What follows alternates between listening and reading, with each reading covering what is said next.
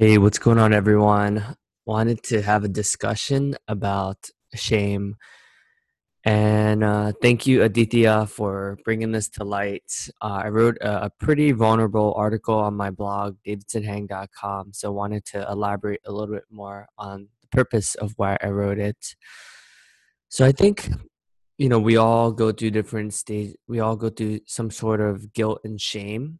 Um, there was one i even had an instance yesterday where i i had an uncomfortable conversation with my mom and made her cry. And obviously like that's never a good feeling but i was able to stick to my my boundaries and stand for something.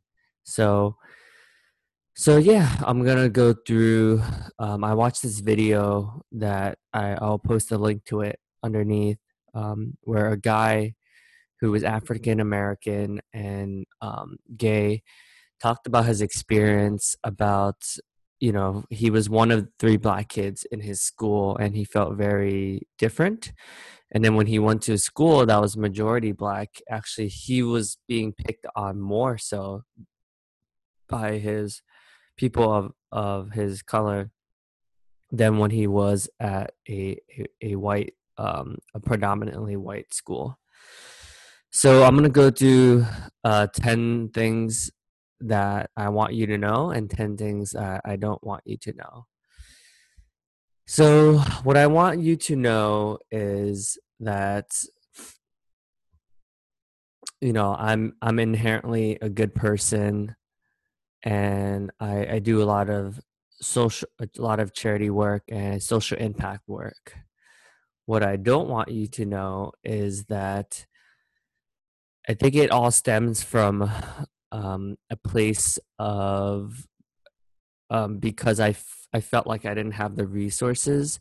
So I'm creating um, abundance and resources through giving to nonprofits and donating to nonprofits. But it all came from a place of uh, I feel like I didn't have like strong mentors and, and stuff growing up as a, as a ch- as a child but I realized I did. Um, I just wasn't able to see it and um, felt like I had lack. For instance, with my mom, she always showed love, um, and she showed it in different ways than what I than you know what some would consider like a responsible adult. For instance, she spends a lot of mo- uh, money on us, like buying food, even though she should be saving up for retirement.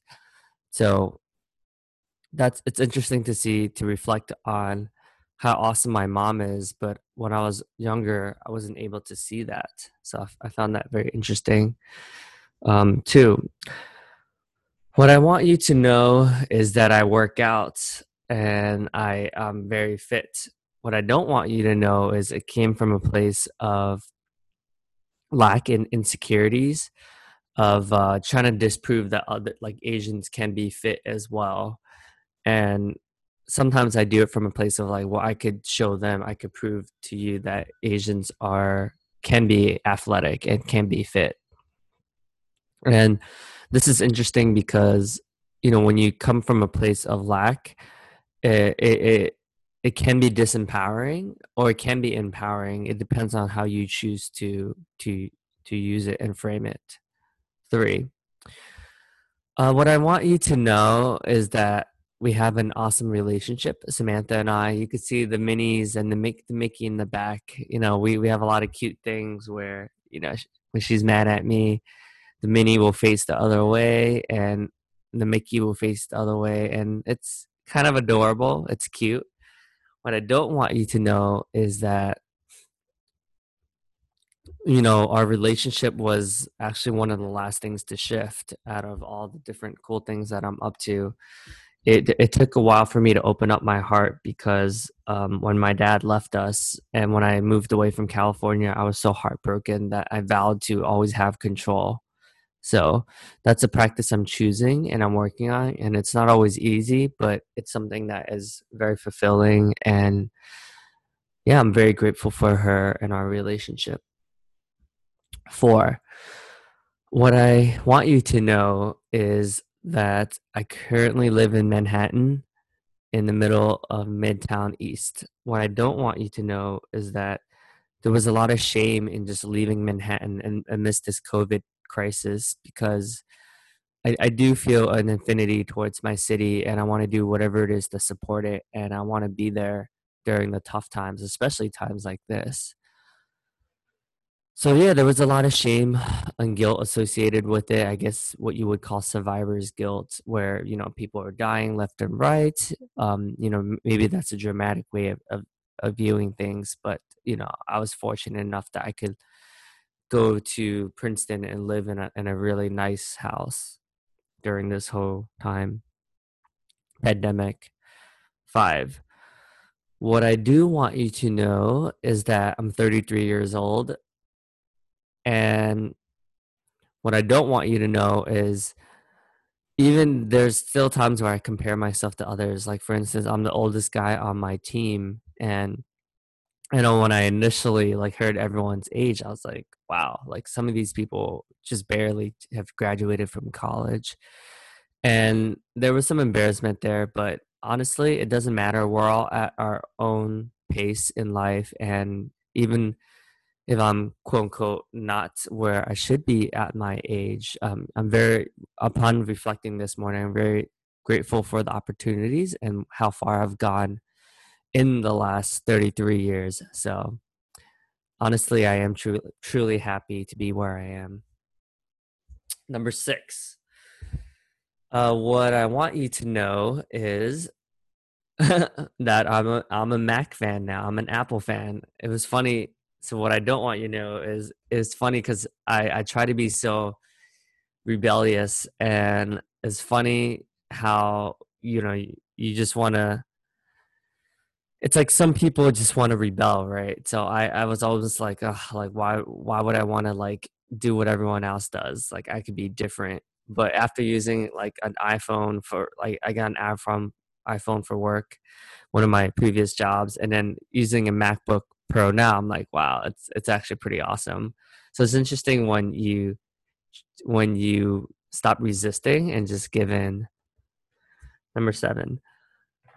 What what I want you to know is that uh, I am Asian, so I'm Vietnamese American. What I don't want you to know is that I realize I'm the only Vietnamese person at LinkedIn in an office in New York City, an office full over a thousand people. So sometimes I feel like an outsider. I feel different, and even though others may not view me that way, that's how I see myself, and because of that, um, I always feel like I have to try harder to fit in. Number eight. Uh, I want you to know that I am a YouTuber and a blogger. And well, number eight, what I don't want you to know is like some of these were some of the hardest things that I've ever had to do, that I ever got to do, because I was always afraid of being vulnerable and and the feedback that you might get right you might get weird comments where people might not necessarily agree with what you say and that that kills me for someone who is always seeking validation uh, number four i want you to know that that i i love you you know I, I think one of the cool things about me is i inherently love pretty much everyone and what i don't want you to know is that I I tend to leave when I when I have the upper hand. For instance, a lot of my previous jobs, I left at the apex where I've reached a certain level of, I guess, success, and I tend to bail out when when that happens because I don't want get to get my heart broken again. So, you know, it's something that I would want you guys to hold me accountable to. Um, and number 10, lastly, I want you to know that I it's it's a kind of ironic, right? Because I, I, use media so much and I work for a media company in LinkedIn. And yet uh, what I don't want you to know is like how much I distrust media and I have this weird relationship with media, how I used to not be able to read the sad comments of what's going on because it was harder for me to deal with reality and be with re- reality and pain and discomfort. So I, I, had my one of my survival mechanism was is to be overly optimistic. And at times you know sometimes you have to deal you have to accept the truth before you can come up with a game plan.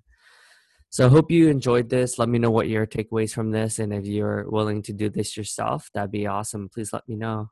Cheers everyone. Have a great monday